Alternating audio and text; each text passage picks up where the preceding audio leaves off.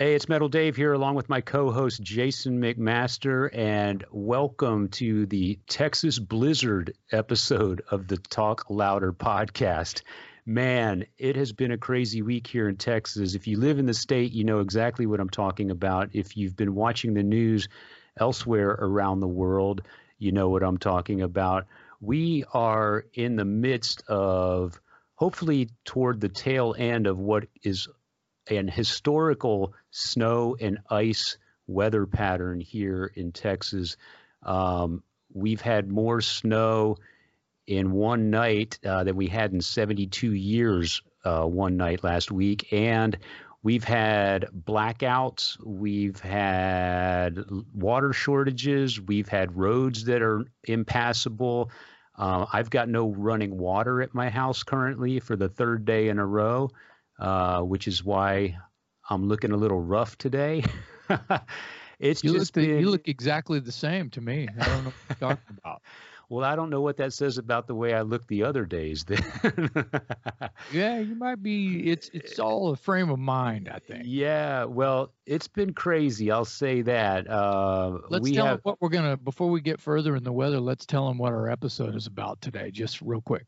Oh well, yeah, we're gonna get into um, underrated albums, and uh, we'll explain more about that later because there is a little asterisk next to uh, that that topic title. So um, stay tuned for that. But uh, yeah, by by this time, they know we're going to totally nerd and geek on all the things that are winged with that title. Yeah, um, exactly. The things that are happening that to you are happening to pretty much everyone. Uh, no water, no heat, no power. Um, luckily, the power has been restored uh, for the most part. There's still yeah. some people without power. Uh, Red Cross and FEMA and uh, you know, n- not to get weird on you, but uh, you know, Ted Cruz went to Mexico, thought he could escape it for a second, and then he felt bad and turned around and came back because yeah. he was getting bad press over it. And uh, that's that's I thought that was pretty funny actually. Yeah, glad he's back and he should be trying at least showing that he's trying to make some decisions to uh, warm up Texas. That's yeah, yeah, yeah, funny and maddening all at the same time, to be perfectly honest. But uh, yeah, uh, my parents live in San Antonio. They've been out out of power for multiple days, no electricity.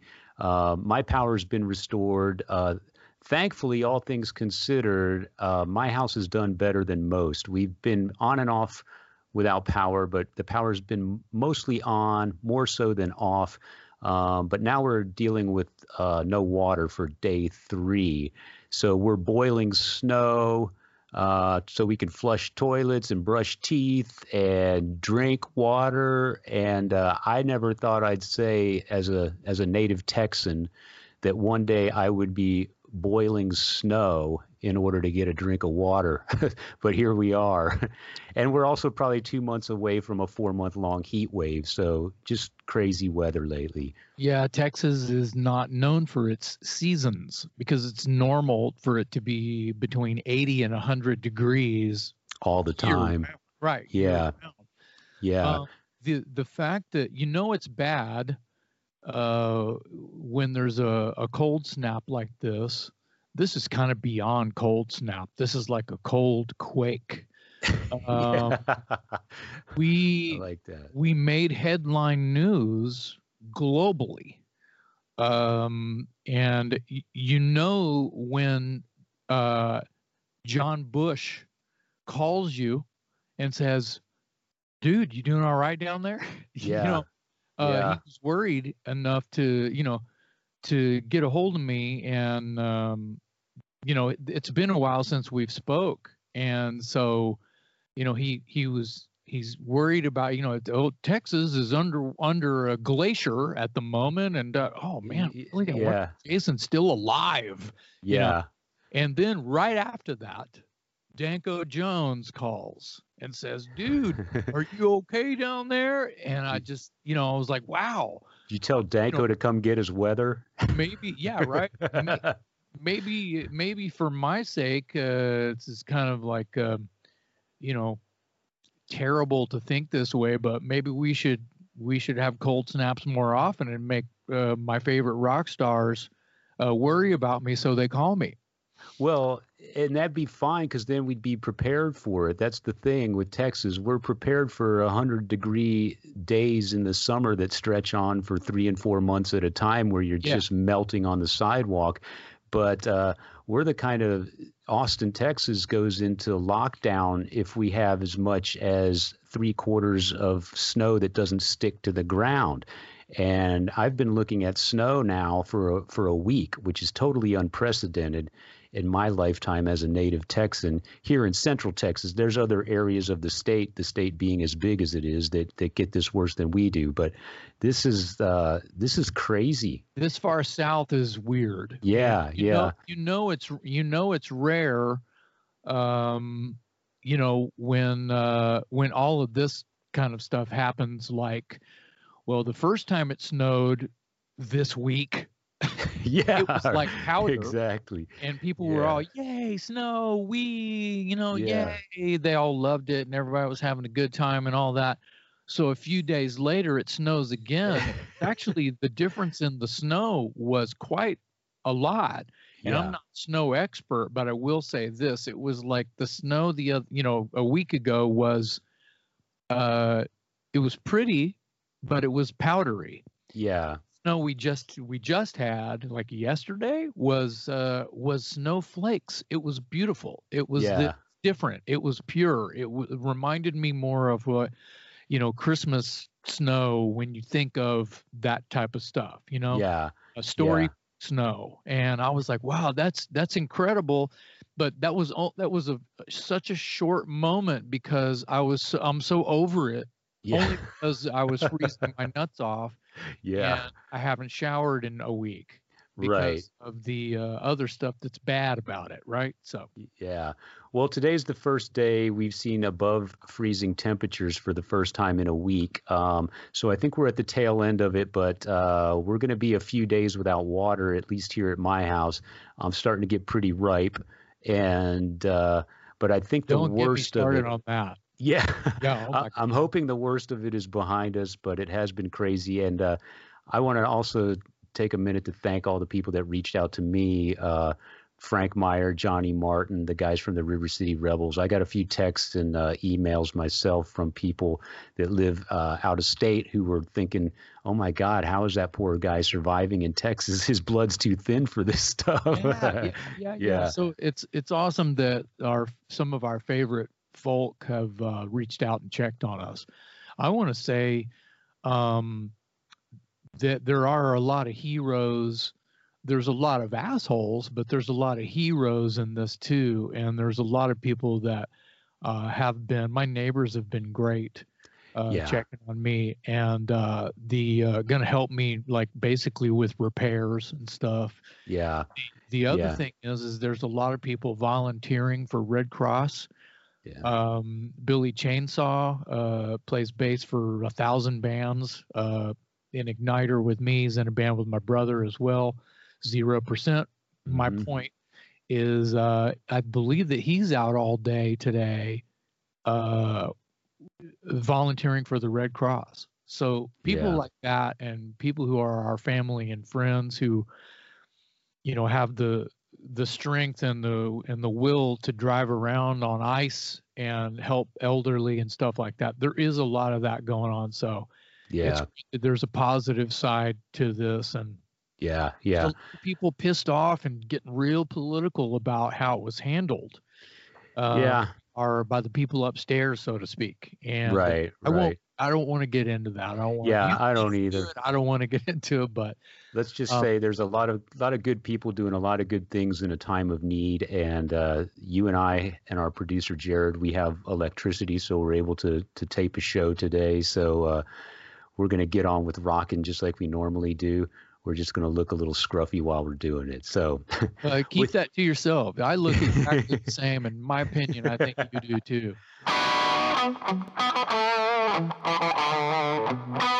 Today we are talking about underrated albums, and I'd like to uh, qualify that statement a little bit, if I may. Um, yes, please. I'm talking about. I'm not talking about underrated albums by bands that uh, are not I'm not taking anything away from them, but I'm looking at bands that are more or less household names, pretty well known, uh, have a pretty sizable audience, but they may have a record or two in their catalog that is often swept under the rug or dismissed or outright trashed by the fans, uh, even the bands themselves. And I think that's what we're talking about today. So I wanted to go into some of those albums, underrated albums by bands that are pretty well known that either deserve a second look or don't deserve all the criticism they've gotten over the years. And uh, with that, I'll start with you, Jason. What do you got on your list?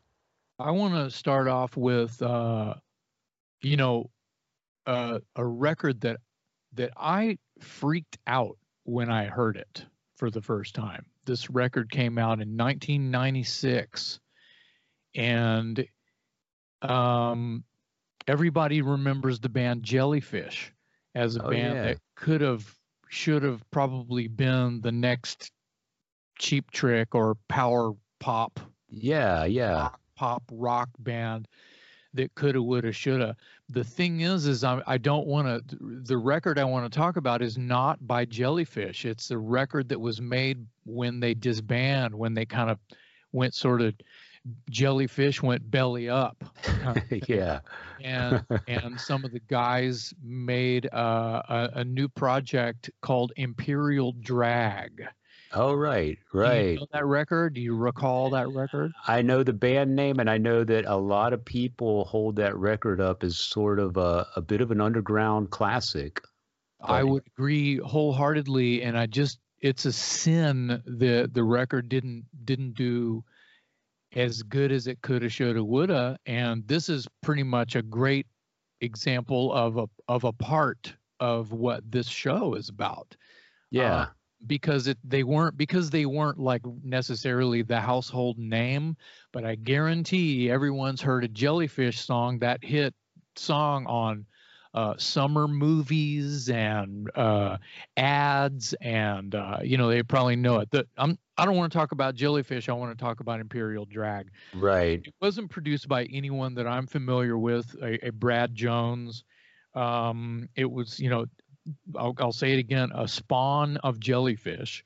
Imperial Drag to me sounded like, uh, you know, T Rex and David Bowie with this modern production, but there's so much sort of 70s style synthesizer stuff going on.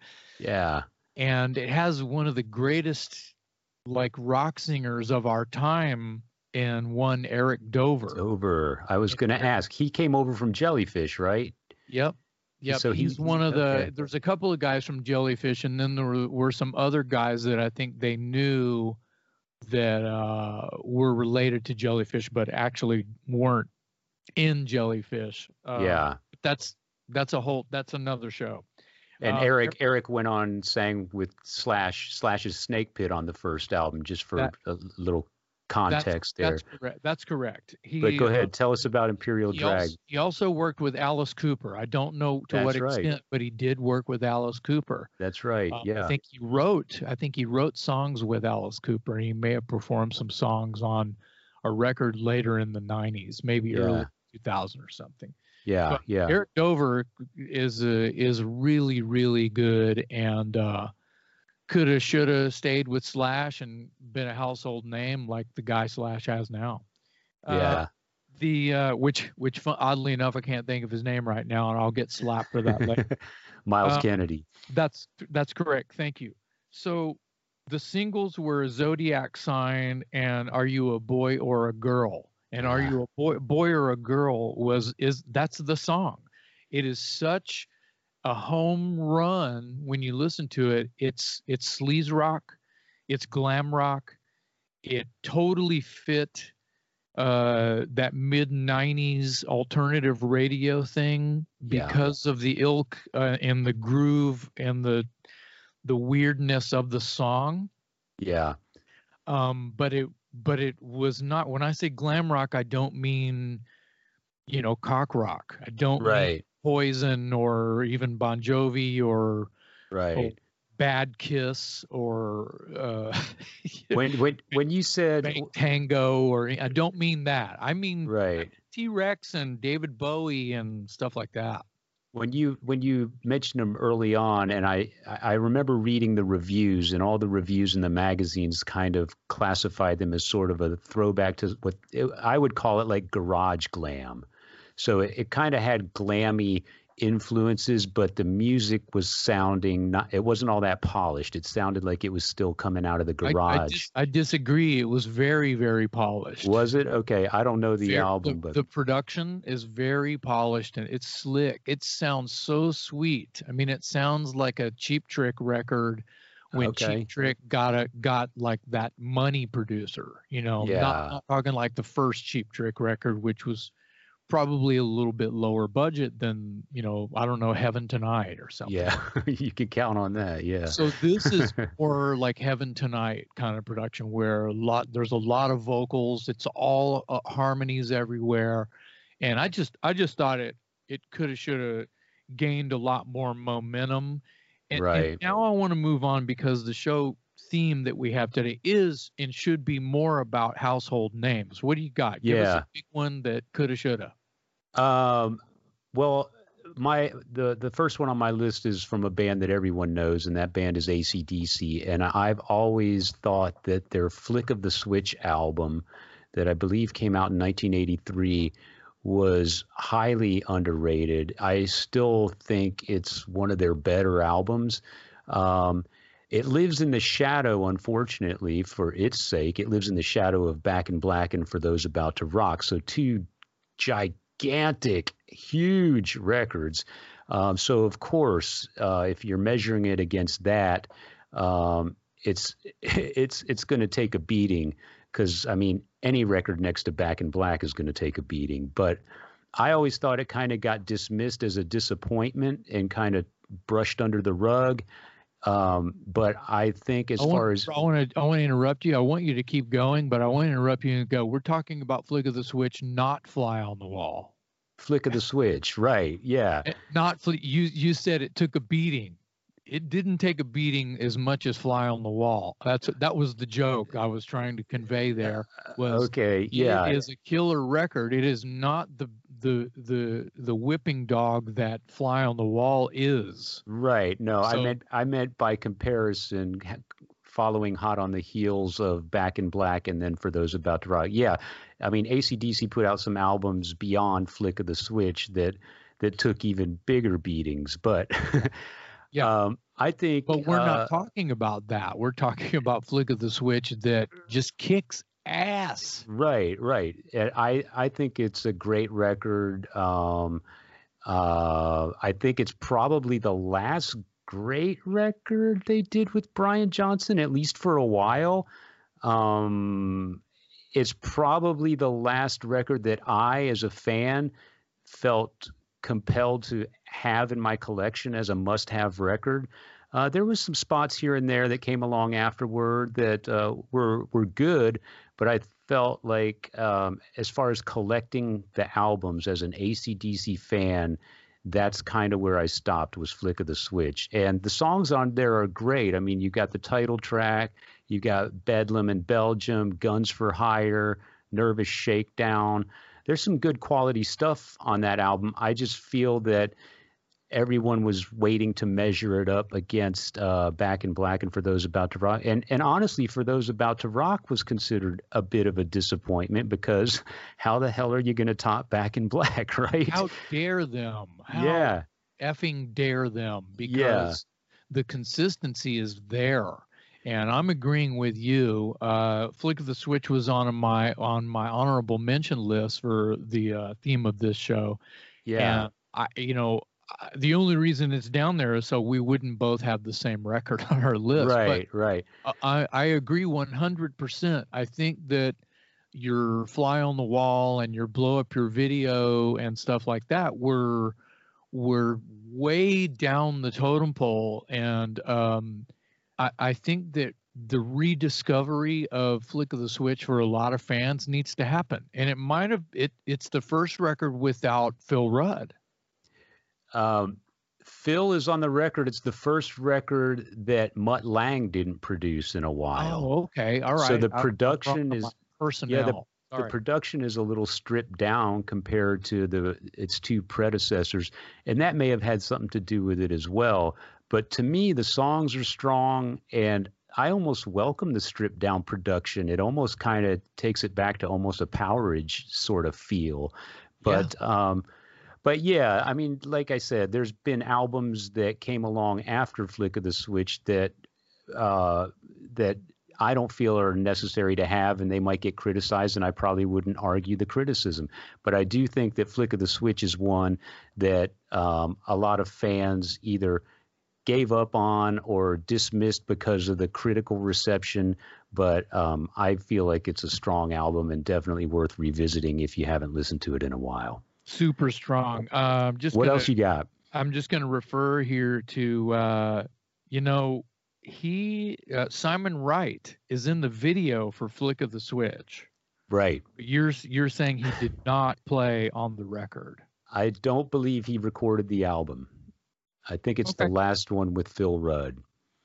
But yeah, Simon came on board right after it. So You- so you are correct. He's fly on the wall. Who made who blow up your video? Yeah, that's that's correct. Simon but, Wright. but it's it's funny that it's Phil playing on the record on on uh, Flick of the Switch, and it's Simon. Simon on the video. Yeah, that happens from time to time. but- Yeah, that does happen, but that's Yeah. okay. That's Yeah. all right.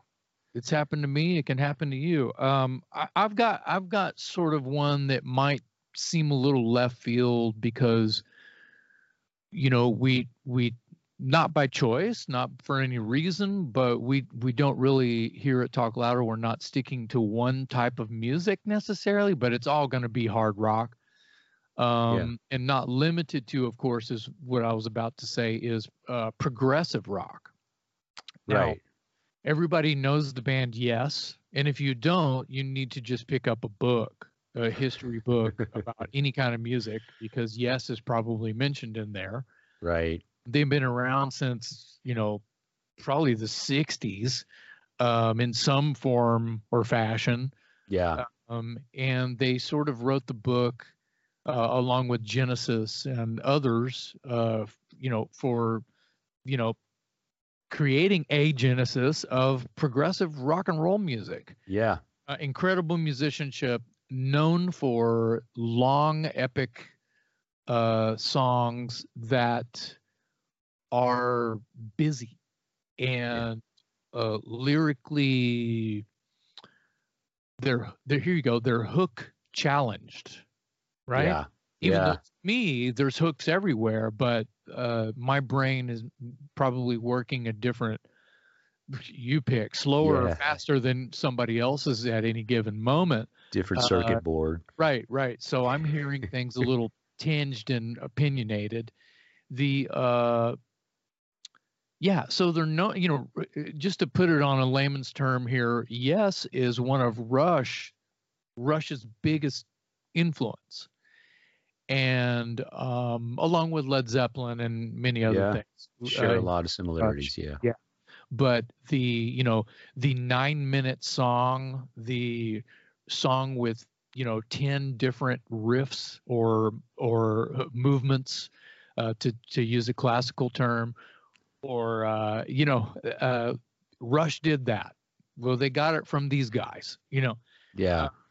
so in 1983, which is, you know, two to three years after Rush's learning of straddling the line, it's like, okay, we're a prog rock, dare I say, prog metal band, learning how to straddle the line and write a song that's going to be on the radio like a lot more than Working Man or a lot more than Spirit Radio or whatever with moving pictures. You know, it's Tom Sawyer Yeah. let is there sort of like you know the beginning of that right Yeah. we figured it out yay you know the, that was Yeah. rush's moment well well yes you know like i said two or three years later finally this prog rock band has a song that's charting it's all over the place they're not known for this like um kimono rock anymore they're this kind of like modern sounding you know it was the, when they got uh, Trevor Rabin on guitar, Mhm. and uh, I think his name's Greg Howe, uh, stepped out for a moment. He came back a couple years later, but uh, Trevor Rabin came in, and um, he is this, you know, had more of a brain for something that those guys had, which was probably just a little more uh, hook Latin, right? Yeah. he writes this song with these guys uh, well with chris the uh, the bass player uh, and chris chris squire Yeah. and they wrote they wrote this uh, record 90125 Yeah. I with remember. all of all of the stuff yeah you can't get it out of your head owner Yeah. of a lonely heart okay Great so song. owner of a lonely heart Yeah. Great song. movies and commercials and it's it's literally all over the world right now and in 83 and on mtv and that is Yeah. one of the first videos on mtv I remember the video. I loved it. yeah uh, Yeah. and it has a module has a has a, a key modulation in the song it has riffs it has it has a lot of uh shucking and jiving going on yet danceable Yeah. there's this you can you can tell that it's yes because of the players are all intact right The Yeah. guitar work is is different and because of the obvious i've already said that but the point that i'm making is on the record there's still moments of i mean it's yes they're a prog rock band Sure. But the record is polished the record is not what y- the your typical yes fan is looking for when they go see yes when they buy a yes record therefore it was a bit trampled by their people Yeah. Okay. Gotcha. This Gotcha. is what this theme of the show is about that Yeah. record even though that had like a charting massive hit in owner of a lonely heart i feel like those hardcore prog rock fans who were just you know tripping all the time on how crazy the music has to be for them to be into it you know people who liked frank zappa like yes Yeah. Yeah. there's a there's a thing there. There's a little Yeah. bit of a crossover thing going on where it's not a this it's not really just all these like but it's not there's no bubble gum involved. Yeah. Well, Lonely Heart had all this sweet harmony and it was just right. It was a radio song. That's right. That's Yeah. right. They figured out how to do that with this guy Trevor Rabin in the band Yep. and it brought the band to a whole new level and garnered them many many more fans exactly like metallica's the black album man Yep. there's this new band metallica and they got this enter sandman no dude they have like four Yeah. more albums you're missing the boat and this is right. really the real metallica in that's a that's That same parallel. that's a combination that's a conversation that's happening between old metallica fans and new metallica fans that didn't know about the previous thrash metal roots right you could say that a thousand times when someone goes man there's this new band rush they got this song tom sawyer no you need to hear 2112 and hemispheres bro Yeah. Yeah. so you know man i don't like their old stuff this tom sawyer you know so it's so 90125. It was kind of a curve curveball album. yes yes Yeah. Yeah. And I just I just wanted to talk a little bit about that and give the opinion that I think it's really a masterpiece and it's one of those records that took uh, a band not known, you know, it, they did something different. yeah. They they they they tried they bat left-handed and still hit another home run, but not with their fans. They got a whole new crop. yeah. Yeah. that's awesome. Good So, call. What do you, what do you got? Thanks. Um, again, I'm going to go. Uh, this might not surprise people that know me because I'm a huge Aerosmith fan, but I always thought the Done with Mirrors album was a great album, and it got pretty much it. It. I think it. The fans weren't too crazy about it at first, but I think it's one of those records they came back and learned to appreciate many, many years later.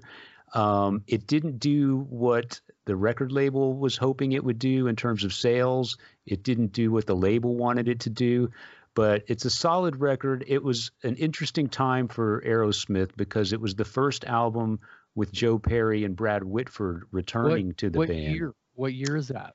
Um, I want to say 83, 85, 85. Yeah, 85. Um, so they've been not absent, but under the radar for a while. Uh, they've been missing Joe Perry and Brad Whitford. Um, they come back with Joe Perry and Brad Whitford. They're now on Geffen Records, which at, in 1985 was probably the biggest label you could sign to. And it looked like all the ingredients were in place for Aerosmith to have this great big blockbuster comeback, and it didn't happen on that album. Um, but I don't think it's through any fault of the songs. I think the album is a great collection of songs. Um, they reworked the Joe Perry's "Let the Music Do the Talking," and that was the single on that album. That was his song previous to being on the Aerosmith album. He recorded it with his own band, the Joe Perry Project, and it went nowhere. Um, but somebody saw the potential in it and they reworked it a little bit and tyler might have changed some of the lyrics a little bit but it was the single and uh, it got some radio play but then the album sank quickly. And with the backing of geffen i was kind of surprised that it sort of faded away as quickly as it did because beyond the song let the music do the talking that album has a song called my fist your face which is a great song. There's a song on there called sheila that's a great song um, it's just a it's a it's a better album than uh, than it gets credit for, in my opinion. And I think hardcore Aerosmith fans uh, would probably agree because they've taken the time to absorb it and study it and appreciate it for what it is. But commercially speaking, it didn't do what the label and the band had hoped for. Uh, little did they know that right around the corner was permanent vacation, and that would just send them into a whole new career. But that album, Done with Mirrors, is kind of the the lost puppy in between the classic Aerosmith catalog and what would become the second wave of the Aerosmith blockbuster catalog. It's a great album, Done with Mirrors, 1985. I saw that tour, and uh, the band was still kind of a mess. They were still fighting their demons or whatever. But uh, the album, as far as a studio record, I thought it was great, done with mirrors. What's another? Uh, do you have some more song titles from that record? Uh, there's Sheila, My Fist, Your Face, Let the Music Do the Talking. There's a song called The Darkness. There's a song called The Hop. Uh, I have the record, but yeah, I haven't spun it in a long time. Yeah, and now you've put me on the spot, and I'm I'm trying to think. No, I can't. okay. You, I can't you, rattle them off. You you covered all all of the the ones I could call my faves off of that. Uh, there's a song called "The Reason a Dog." That's a good one, also. Oh, yeah, yeah, yeah, yeah. Yeah. So it's. I mean, I don't know how many songs are on it total, but let's say there's nine or ten, and I think there most of them there's more keepers than fillers. I don't i don't know records if there is a filler. records were short. Records yeah. long time records were real short. It was it was later uh, late 90s that i think a lot of people were it was it was with the digital age because yeah. you can only do like 22 minutes aside on a record. So and the and those guys were probably coming back with a limited amount of material. They had just reunited. I mean, they had to rework a Joe Perry project song for their single, so they were probably short on material to begin with, you know. But um, I think as a studio recording, it's pretty solid. So yeah, I like. I'm gonna it. go. I'm gonna go with "Done with Mirrors." I'd I'd also, you know, I'd also throw in "Rock in a Hard Place," but I don't want to prolong the the Aerosmith's uh, the Aerosmith sales pitch here, but that's oh, another God, one. Why not? I could I could talk about Aerosmith for about three days. Yeah, but that's uh, another one that gets on, on my uh, yeah, Rockin' a Hard Place is is awesome. My uh, my band uh, ad, uh, you help you were involved in the uh, the cho- oh, the choosing yeah. of uh, Lightning Strikes of Lightning Strikes and Broken Teeth covering that. Yeah, great I'm cover. Actually, actually doing that song with my adult program at work at the School of Rock. Awesome. A version of that. Uh, we're That's... actually doing a show, Aerosmith versus Cheap Trick, and there's some deep cut, deep, deep cuts. We're doing. Nice. Uh, I want to know why we're doing that one. Aerosmith. Good. Yeah, yeah.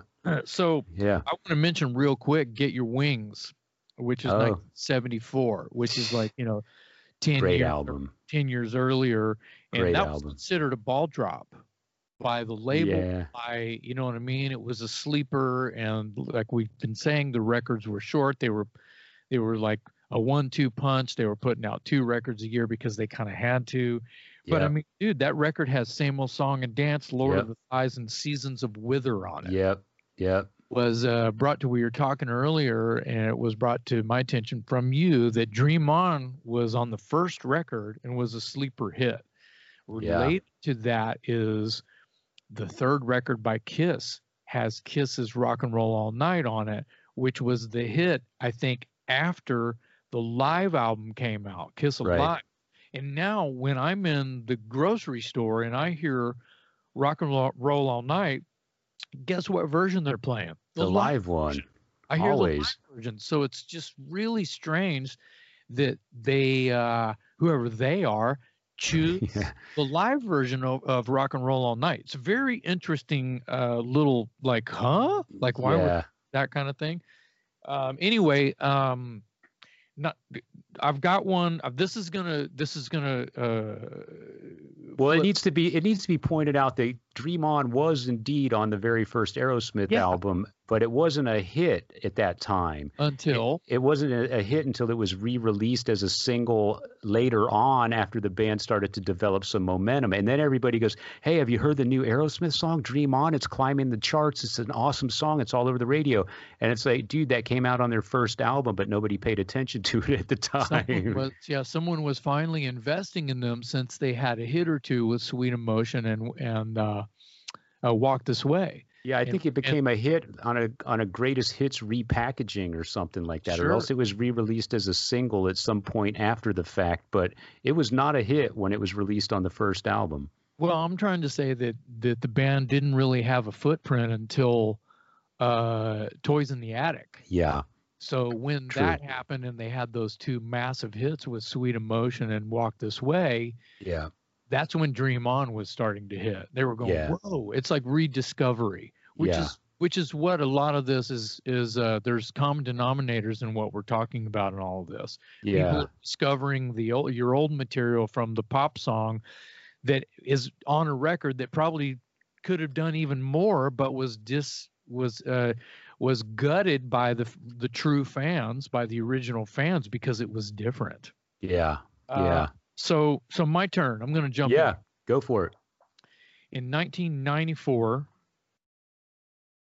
Motley Crue puts out a record with a Ah. different singer, oh and boy, and yeah, a lot of people uh, don't like this record. It was a, a self-titled record. It was Yep. the middle of the '90s when really nobody had any business putting out any kind of cock rock music whatsoever. But if that's what Yeah. your mo is, that's you don't disband, you don't give up, you don't stop, you don't buy a new wardrobe. You are who you are. If not, you're just wearing a costume and you're fake yeah, that's what I think. yeah, So, so you know, following the dollar bill is something that you know some people have to do sometimes. Um, everybody is guilty of that once in a while. Motley Crue gets a different singer. Yep, They're it's still um, the good thing about the the guy that replaced Vince Neil, John Corabi, is is he is a master singer. yep, He's very, very influenced by Steven Tyler. We were just talking about Aerosmith. yep, He's from Philadelphia. He's friends with all the Cinderella guys. He's a master songwriter. He lives in Nashville now. And he is one of the nicest guys in the world to boot, yeah, which I don't hear any of these things about Vince Neil. Songwriter, I don't know any songs that Vince Neil has written because dudes in Motley Crue, you know, Tommy and Nikki and Mick, they Right. write their Yeah. songs. They Yeah. write the lyrics. They write the songs. Okay. Well, let's go back to Corabi. He's a songwriter. yeah, So he was in there with those guys going, check this out. And they're going, whoa, finally a songwriter. So I thought that that needed to be brought up. And I'm honestly, I'm still not technically dissing Vince Neil and what he means to Motley Crue fans, to the sound of the band, and all of that needs to be championed and Right. understood that that's i'm not dog i'm not here to dog out vince neil i'm here to say this Motley Crue record in 94 with a different singer who's got black hair and he's, he's not Vince Neil. He's the other side of Vince Neil. He can really sing. Yeah. There's kind of a dog on Vince, I guess. really sing. He's got a proper, uh, you know, he's got proper tone. Um, it's darker, you know, it's grittier. He's a yeah. he's a rock singer, right? He's a Yeah. rock singer, and um, you know the the songs that were are sort of like uh, that floated to the top on the record. I'll just say real quick. The first one that that comes to my mind when I think of the record is "Hooligan's Holiday," Yeah. uh, and then "Misunderstood," uh, and then uh, "Power to the Music" and "Poison Apples." Those are worth mentioning on that record. I'm going to ask you your opinion here in a second, but I just want to like give it a, a little bit of wings here. Right. Um, you know, they Motley Crue fans like were really upset. Um, yeah.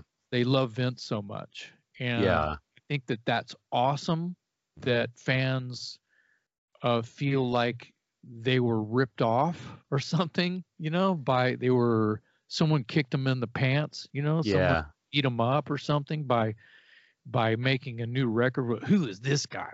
You know, it's like, what are you gonna do? Go to the Motley Crue show when they tour with uh, Corabi and like throw tomatoes? No, you're not going to do that, you know. But do you, you know, I think that it's hard for you to hear. Is it a Ripper Owens thing when you go see Judas Priest and you see Ripper Owens sing Halford's play Halford's part kind of a thing? Yeah. I think it is. I think it's exactly like that.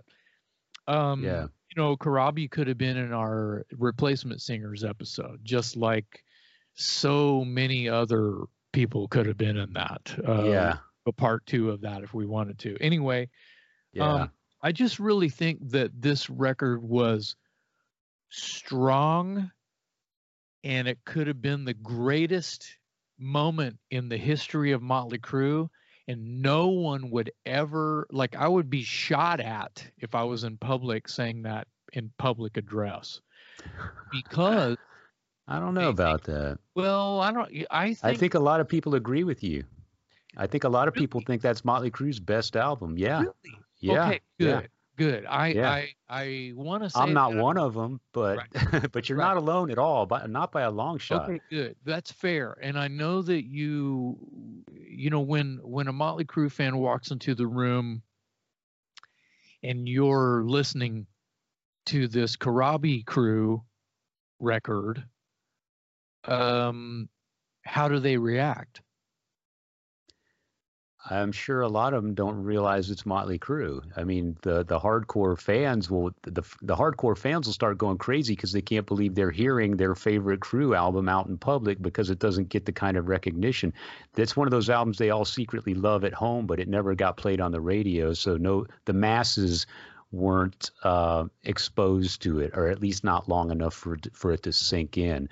So one half of the room doesn't even realize it's Motley Crue. The other half of the room is excited because they can't believe it's being played in public. So they're Right. Right.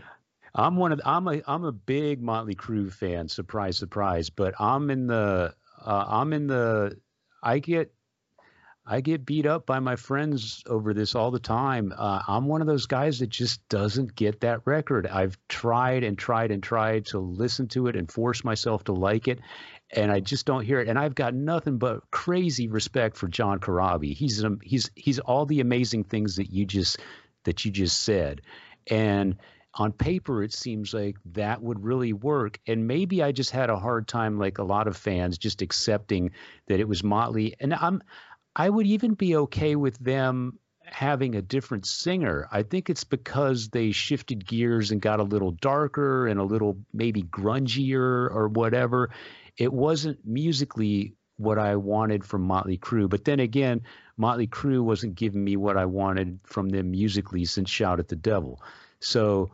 um, I know a lot of people that love that album. A lot of people say it's the best thing Motley Crue's ever done. I'm not in that camp, but I respect those opinions. I respect John Corabi. I respect what the band was trying to do at that time. And I've I've trust me, I've tried. I've wanted to like this album so bad, especially when I hear all the praise it gets from people I respect and from friends friends of mine, but it just never grew on me and I I, I just can't put my finger on quite why, but um it, I don't I think I It's own okay, it, but I never Dave. listen to it. Dave, So- it's okay. It's all right, Dave. You don't. you Thanks, don't- thanks. I We're, I'm- feel we're- better We're not going to tie you down and make you listen.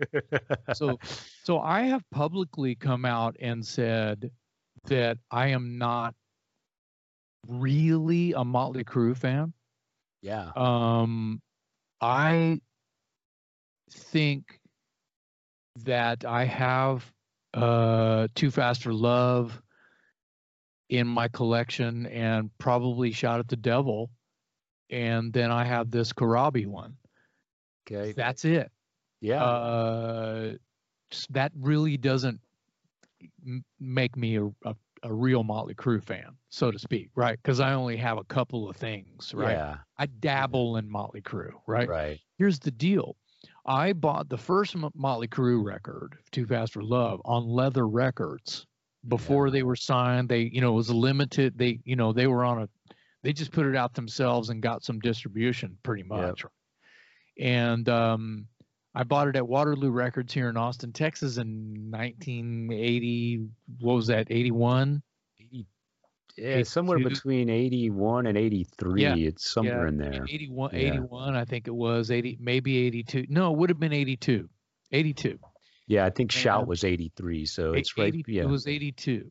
yeah. Okay. And, uh, and I freaked out because the album cover, the the attitude, the what they were doing, it was like Kiss. You know, it was it was Yeah. like that whole like uh, over the top thing they were doing. Their hair looked like it was airbrushed on. You know, it just Yeah. didn't look real. It was really creepy looking. In Vince's and case, I- it was. And then I heard the record and I was like, this is crazy. These dudes are crazy. It, it was all raw. It's all recorded like punk rock or something. Yeah. You know, Yeah. they tried to polish it as best they could, but it was pretty gnarly. Like the guitar tones were kind of bedroom tone, what I call great. bedroom tone. You know, Great.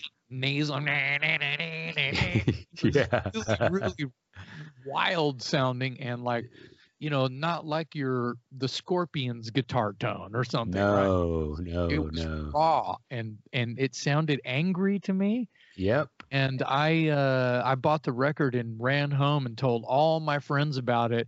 A year later, they were everyone else's favorite band, and I wrote them off. Yeah. It wasn't Yeah. my secret anymore. So I kind of messed Yeah. that up for myself. But anyway, um, yeah, So Motley Crue's '94 self-titled, I think, is a great underrated uh, record that that needed to be uh, like hung on the wall and looked at for a moment and sort of rediscovered by myself and and many and, and get your opinion. So thank you for playing along. oh yeah. Though that might have been painful for you. You know, no, no, not at all. I, I totally respect, like I said, what they were trying to do. It just didn't work for me. But you are not alone by a long shot in in loving that album and appreciating it. So, yeah, Well, it Uh, didn't sell, and that makes it part of our stringer of, Yeah. records here that we're talking about because it Yeah. didn't move like the way Theater Pain or whatever, right? Didn't move right, uh, in in uh, in the pe- the people that that paid for the studio sessions uh, that year. Uh, they didn't they didn't get their money back, so to speak. You know, what I yeah. mean? yeah. Um, I'm gonna go with another household name, um, and an album in his catalog that I think gets overlooked uh, to a degree, at least compared to some of the others in that same catalog. I'm going with Alice Cooper's From the Inside.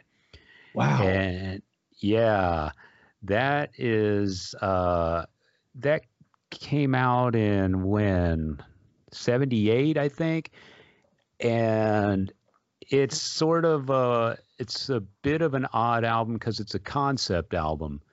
And um he basically it was inspired by his stay in a in an asylum where he was being treated for I believe, you know, alcoholism and drugs or whatever. Yes. His- yeah. Um, so he turned that experience into this album from the inside, and it's uh, it's a really good album. Um, Bernie Taupin, who that is a name that I'm sure rings loud and clear with you. Yeah, um, that's we could do a whole show on him. And my, yeah, Elton John's uh, but, lyricist. But then I don't, I don't think I would let you talk. I don't. I yeah. wouldn't let you talk. So yeah, right. I wouldn't get a word Sorry in on that talk. one. Yeah, but uh, from the inside uh, is a '78 Alice Cooper concept album. He paired up with Bernie Taupin. Uh, Dick Wagner is uh, one of the guitar players on there. The other guitar players from Elton John's band, the bass players from Elton John's band. Um, that's Dee Murray and Davey Johnstone. Dave, there you Dee go. Murray on bass and Davey Johnstone on There guitar. you go. And uh, there's a guest appearance by a guitarist that uh, you'll know. Um, we've talked about this band numerous times. Do you know who the who the guest guitar player is? I think he only plays on one song. On From the Inside. Yeah. I don't. Rick Nielsen. Oh, Cheap Trick. Yeah, Cheap Trick. Right. He's uh, he's on one of the songs on that album, and uh, the hit on that album was uh, a ballad called "How You Gonna See Me Now." Yes, and it's a really the title of a film, I think. It's a great Alice Cooper song. Uh, Bernie Taupin had a hand in it, and you know Alice always did great ballads. You know he's he's known as you know for all of his shock rock and outrageousness and his fast and loose songs and that sort of thing. But when he hunkers down to do a ballad man he could really break your heart. And that that song does it. How are you gonna see me now? And also on that album is a song called seriously or serious. It's called serious. And i think i think that might be the song rick nielsen plays on. Um, there's a dedication. Here's another piece of trivia along the lines of the Rick Nielsen thing. If you open up the album, so the album cover is split down the middle, so it opens like two doors. And then when you th- within that, there's another little door called the Quiet Room, which is the name of one of the songs on the album. And if you open that door, there's a picture of Alice all curled up in like a padded room, and there's a message on the inside of the door, and it references somebody named Mooney. Do you know who that is? No. It's Alice's old drinking buddy, Keith Moon from The Who. Oh. The drummer from The Who. Oh. Yeah. So there's a little de- hidden dedication in there to uh, Keith Moon from The Who. And uh, so it's a great album, a lot of good songs. How you gonna see me now? Serious. Wish I was born in Beverly Hills. Uh, for Veronica's sake. Uh, Jackknife Johnny is a great song. Um, our friend Sean Weingartner loves this album, and uh, and I do too. So great album. I actually just, got. He just texted me right now to check on me and see if I'm under a glacier. so I said, nope, we're we're yeah. doing great. Tell, so tell him yeah. you're on top of it. oh yeah, yeah, right. But yeah, I'm going to go with Alice Cooper from the inside, and uh, much like the Aerosmith, I've got a Alice Cooper honorable mention. I'm going to go with Special Forces, which was kind of considered oh one of God. his new wave albums. But so but, glad uh, you brought that up. Yeah, it was like heavy metal Devo. Yeah, exactly. Yeah, yeah, yeah, exactly. It was this weird, dark, twisted kind of new wave sort of thing. Alice changed his look at that time. And uh, in hindsight, he calls that period of his career the blackout years or something like that because he was he was pretty he was wasted fucked, during that time. Up. Yeah, yeah, yeah, and he and he doesn't remember doing the, a lot of those those two or three albums during that time frame that he doesn't even remember doing. But if he did that album wasted out of his mind, he he did pretty well because uh, Special Forces is a almost completely forgotten Alice Cooper record. Is there a least, song in there called "Don't Talk to Me" or something like that? The ones I remember is "Prettiest Cop on the Block." Uh, who I'm do we? the prettiest cop on the block. Yeah. Set Who, who do you think we are? Um, yeah, that, isn't that a cover song? no, there's a song called Seven and Seven Is, which is a cover song on that album. That's I, right. I, is it uh, I love- Alvin Lee or Love Love? It's that Love. garage band Love that. yeah, that yeah, yeah. That's a great Yeah. version. His version Yeah. is very good. Uh, Uh, there's a song on there called "You Look Good in Rags" that I You love. look good in rags. Yeah, the lyrics are great. Yeah. yeah, the whole record is really, really strong. Yeah, I, I might I, I probably should have picked that one over from the inside, but uh, I had them both on my list neck and neck, and I didn't want to mention one without the other. So real quick, wanted to To- throw in special totally forces. totally fair uh uh, i just so you know special forces is my favorite like oddity uh alice record it's not Yeah. it's the fashion it's not from the inside because a lot of people like those records and mine is that one and maybe dada which is right Yeah. around the same time Yeah, yeah, those are the blackout years. yeah exactly exactly I, I I like special forces. I have it on vinyl, and I still go back to it every now and well then. Well, and aerosmith had blackout years and those are my favorite aerosmith Exactly right. So what are you gonna do? It's What else you got? How about one more apiece? Um, you know, I had some uh had a couple of things here. Um, real quick, let's talk about Kiss the Elder. I think that Ah, um just real quick no, because that totally fits the theme of the song or the they show. were yeah. they were uh y- you know they you know ace aces in aces out aces in aces out we don't know i think Yeah. they performed some of those songs as a three piece with just paul gene and eric carr yeah. that that record has their what Kiss would would call prog rock. You know, it's like their version of trying to be Concept Uh, album. yeah, have a little bit of a different uh, you know, like thunder about it. Yeah. Uh, I think that the some of the songs might have had a, a little bit more of a they're not technical, you know, but they're trying to be a little brainier Yeah. than below the belt buckle. right. right. Right. more brain and less uh, snake, right? Yeah. So, so you think you, you think um you know let's see some honorable mentions are the obvious uh, a world without heroes, right? yeah. That, that record, yep. That and is, I, yes. Song I, I rocks. That song's Yeah. great. Yeah. Yeah. and that sounds like Kiss to me. Yeah. That's It's the one lot. song on that album that does stand out as like a traditional Kiss song to me. I, I want to point out that uh, X-Ray Eyes from Dynasty yeah. I has a has a melody line in it that's direct. Just I mean, you can steal from yourself, I guess, but Yeah. I has a melody in it. The la da da da na na da da na na and I don't know the words, but yeah. X-ray eyes. Uh, uh, oh, man, I'm Yeah. evil, man, surprise. It's like X-ray eyes has that same. It might be in the same key. Yeah. I Yeah. thought that'd be interesting about I. Uh, but yeah, you're right. Very good. Overall, as a record, I I I dog it. It's not my go-to. It's not record, but I'm a huge Kiss fan and I've never owned it. And I, I probably need to at least pick it up in the bargain bin and listen to it for nostalgia's sake because I might find myself having uh, some sort of I- new appreciation for it. I know there are people out there that much like you know the self-titled Motley record from '94 that will take the Elder over many other Kiss records that I hold dear to my heart.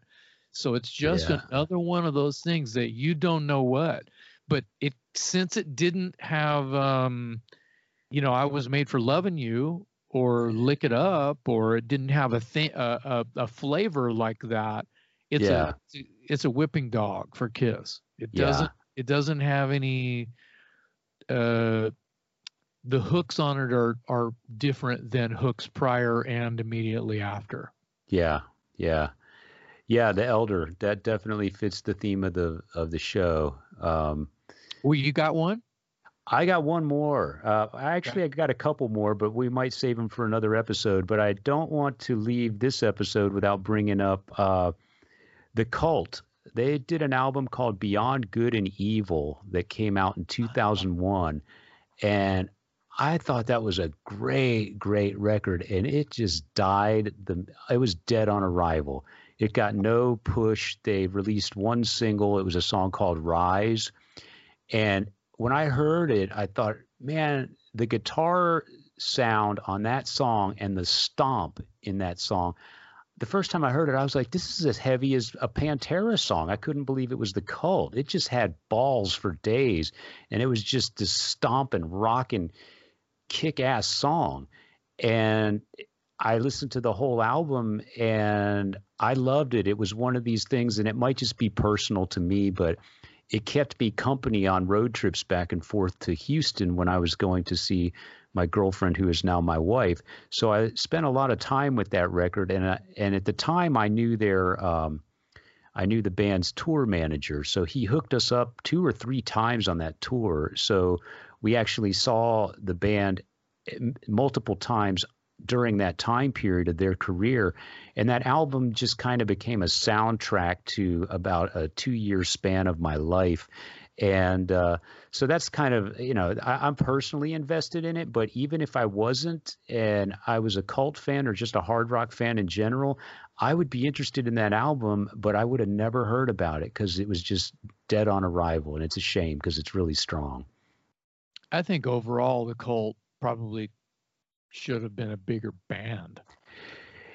Yeah, I, I think you know they they they they had their day in the sun, and yeah. then and then it kind of like shaved down a little bit after that. But I just feel like even Electric and Sonic Temple, you know, the just the, the second half of the '80s for those guys should have put them in a in a in in a constant uh you know upper echelon and it didn't it didn't. Right. I felt like it shaved down. Like I said, it, they it downsized just one notch, and that's kind of where they remain. Right. And so records that they will make from here on out will probably pale you know in comparison. I mean? like they're not. Yeah, yeah. It's not. I, I want them to be taken serious, and uh, it may or may not happen. But yeah, which is so, what I'm talking about with Beyond Good and Evil. It's like yeah. it, it, it came out after the band was kind of uh, Billy Duffy had left the band. The band was kind of in disarray for a number of years leading up See, to I that album. That. I mean, Billy so, Duffy not in the cult doesn't sound like the cult. Yeah. So basically, the public had a, had time to forget about them, and then by the time they were back, uh, nobody was notified that they're back, or nobody cared, and that's where that album landed. And it's too bad that it fell on deaf ears because it's a really strong album. It's one of my favorite cult albums. So for what it's worth. Um, we should save some of these for another episode. Uh, good topic though today. You brought up some good stuff, and uh, I always like. I might even have to go revisit some of these things, especially the Elder and uh, maybe maybe uh, Imperial Drag. I, I might need to dig into that. Drag and and uh, and find that that Yes album. Nine oh one two five. Yeah, it's very good. All right. Good suggestions, Jason. All right, let's uh, move on to our shot of rock. I'm going to have a little fun and put you on the spot, and uh, the audience is going to thank me later. I think. Okay. I'm, i want to know you're a you're a obviously a hard rock and a metal dude and a thrash dude and all that stuff. But what is your favorite power ballad? Um, there's a ton of them. Uh, I love UFO. I've always liked the way UFO uh, wrote power ballads. Yeah. Um, I think the Scorpions, right, which are relative uh, to the UFO. It's like the same camp almost, right? Yeah. The way that they write uh, power ballad, only in the by way of Michael Schenker. Um, the, you know, I, I can't really the Scorpions, I can think of like two or three off the top of my head. Almost uh, always somewhere. Love that song. Holiday. Love it. Uh, you know, God, even further, I go further up the tree a little bit with "Still Loving You." Yeah. Uh, it's it's huge. It yeah. goes and goes and goes and goes. Uh, so I I I don't know, but you know, there's a uh, "I Ain't No Baby" by UFO. I'd probably I'd probably throw in there. Um, somebody that we talked about uh, on a past episode, um, the April Wine song, "Just Between You and Ooh, Me." Yeah, that's so a good, good, one. That's '70s, man. That's like you know, that's so good. They were power ballad before, you know, Whitesnake. Yeah, that's yeah. a good one. That's a great song. It's a very very good song. Uh, they sing a little bit of it in French too. That's correct. Yeah, that is correct. So uh, anyway, I just uh, I'm a sucker for a good power ballad, but it has to be have this certain uh way about it. Yeah. Like like okay, Bryan Adams power ballad. Okay, sure. Yeah. Not. And it's probably fantastic.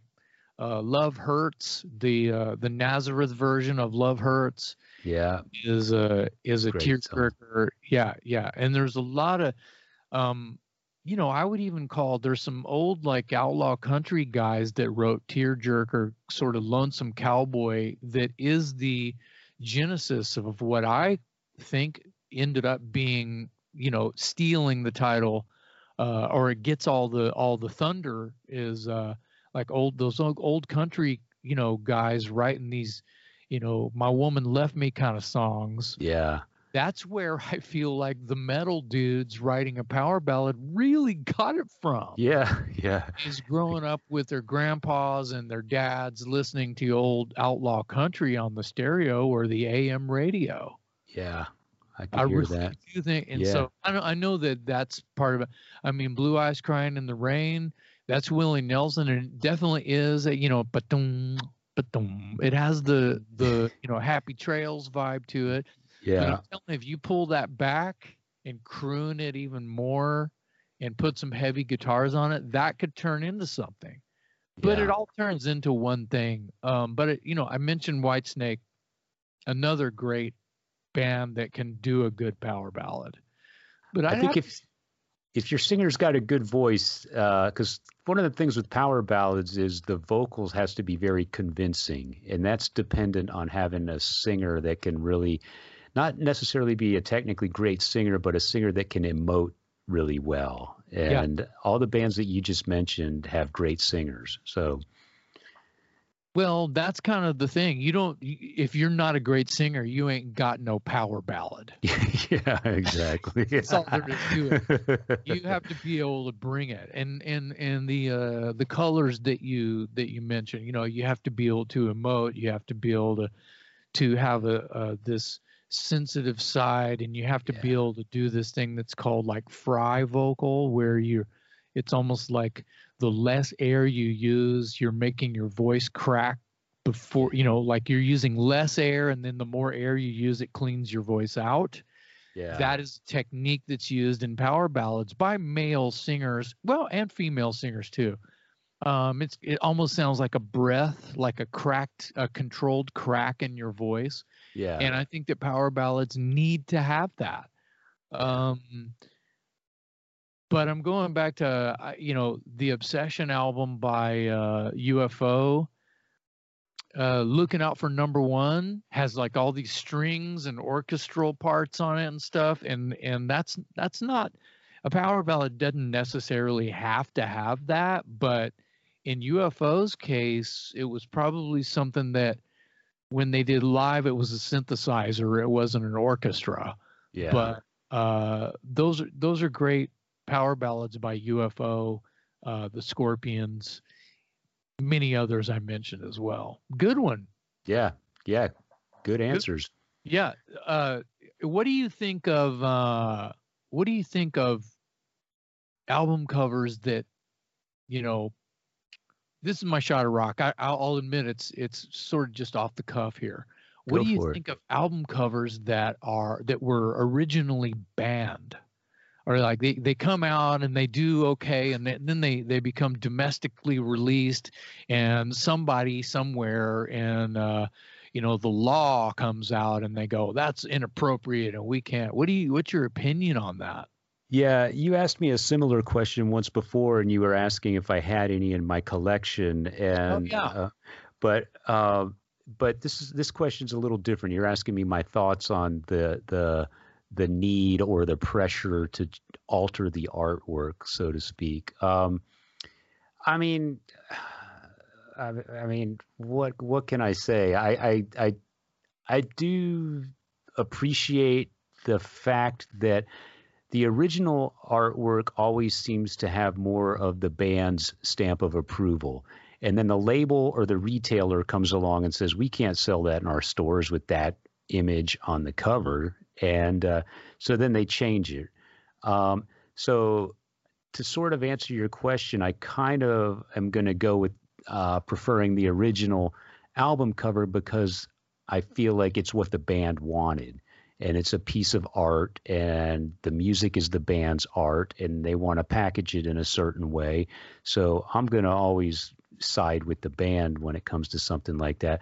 Not to say that some of the alternate covers that have become more popular or widely more widely known were bad. Um, some of them actually have been pretty cool. Like the Scorpions Love Drive album is the one that that comes to mind.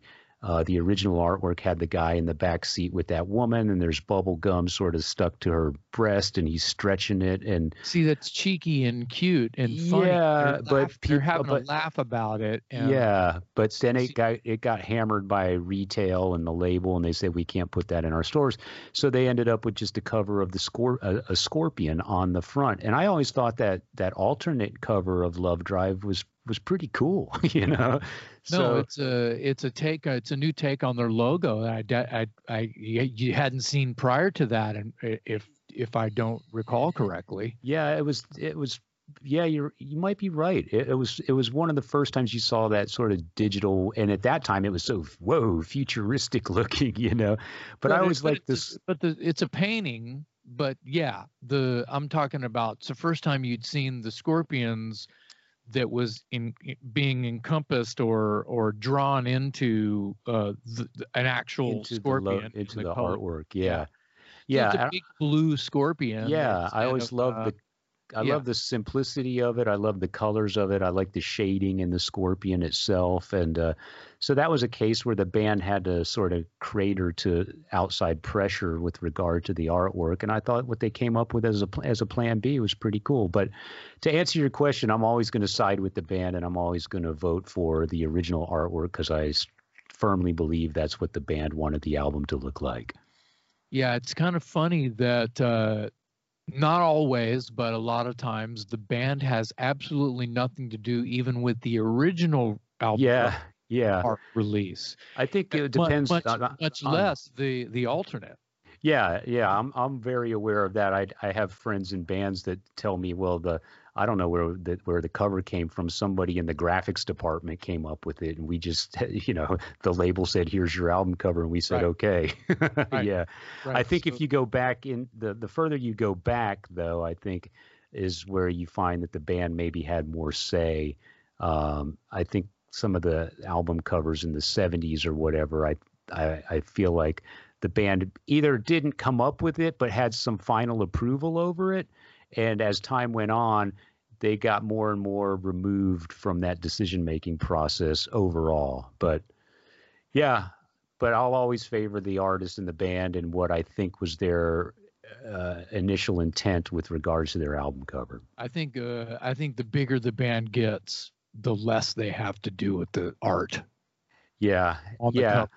Or else or, or else the other is so is true. They get so big that they have absolute control over it and and they just tell the label shove it you know? This thing's going to sell 10 million copies out of the box and we all know it so you're either going to you're either going to do it my way or I'm not releasing the tapes and you can sue me if you want. Yeah it's it's controlled some it's Yeah. controlled somewhat by the by the the bigger you get sure Yeah. but there's a lot of big bands that are too busy to be worrying about what's going on the album oh cover. for sure for sure Right. yeah absolutely absolutely good episode man Yeah, yeah. I'm going to uh, go boil some more snow because I'm thirsty and I need another need another drink of water. See, my Gross. tongue is starting to stick to the roof of my mouth.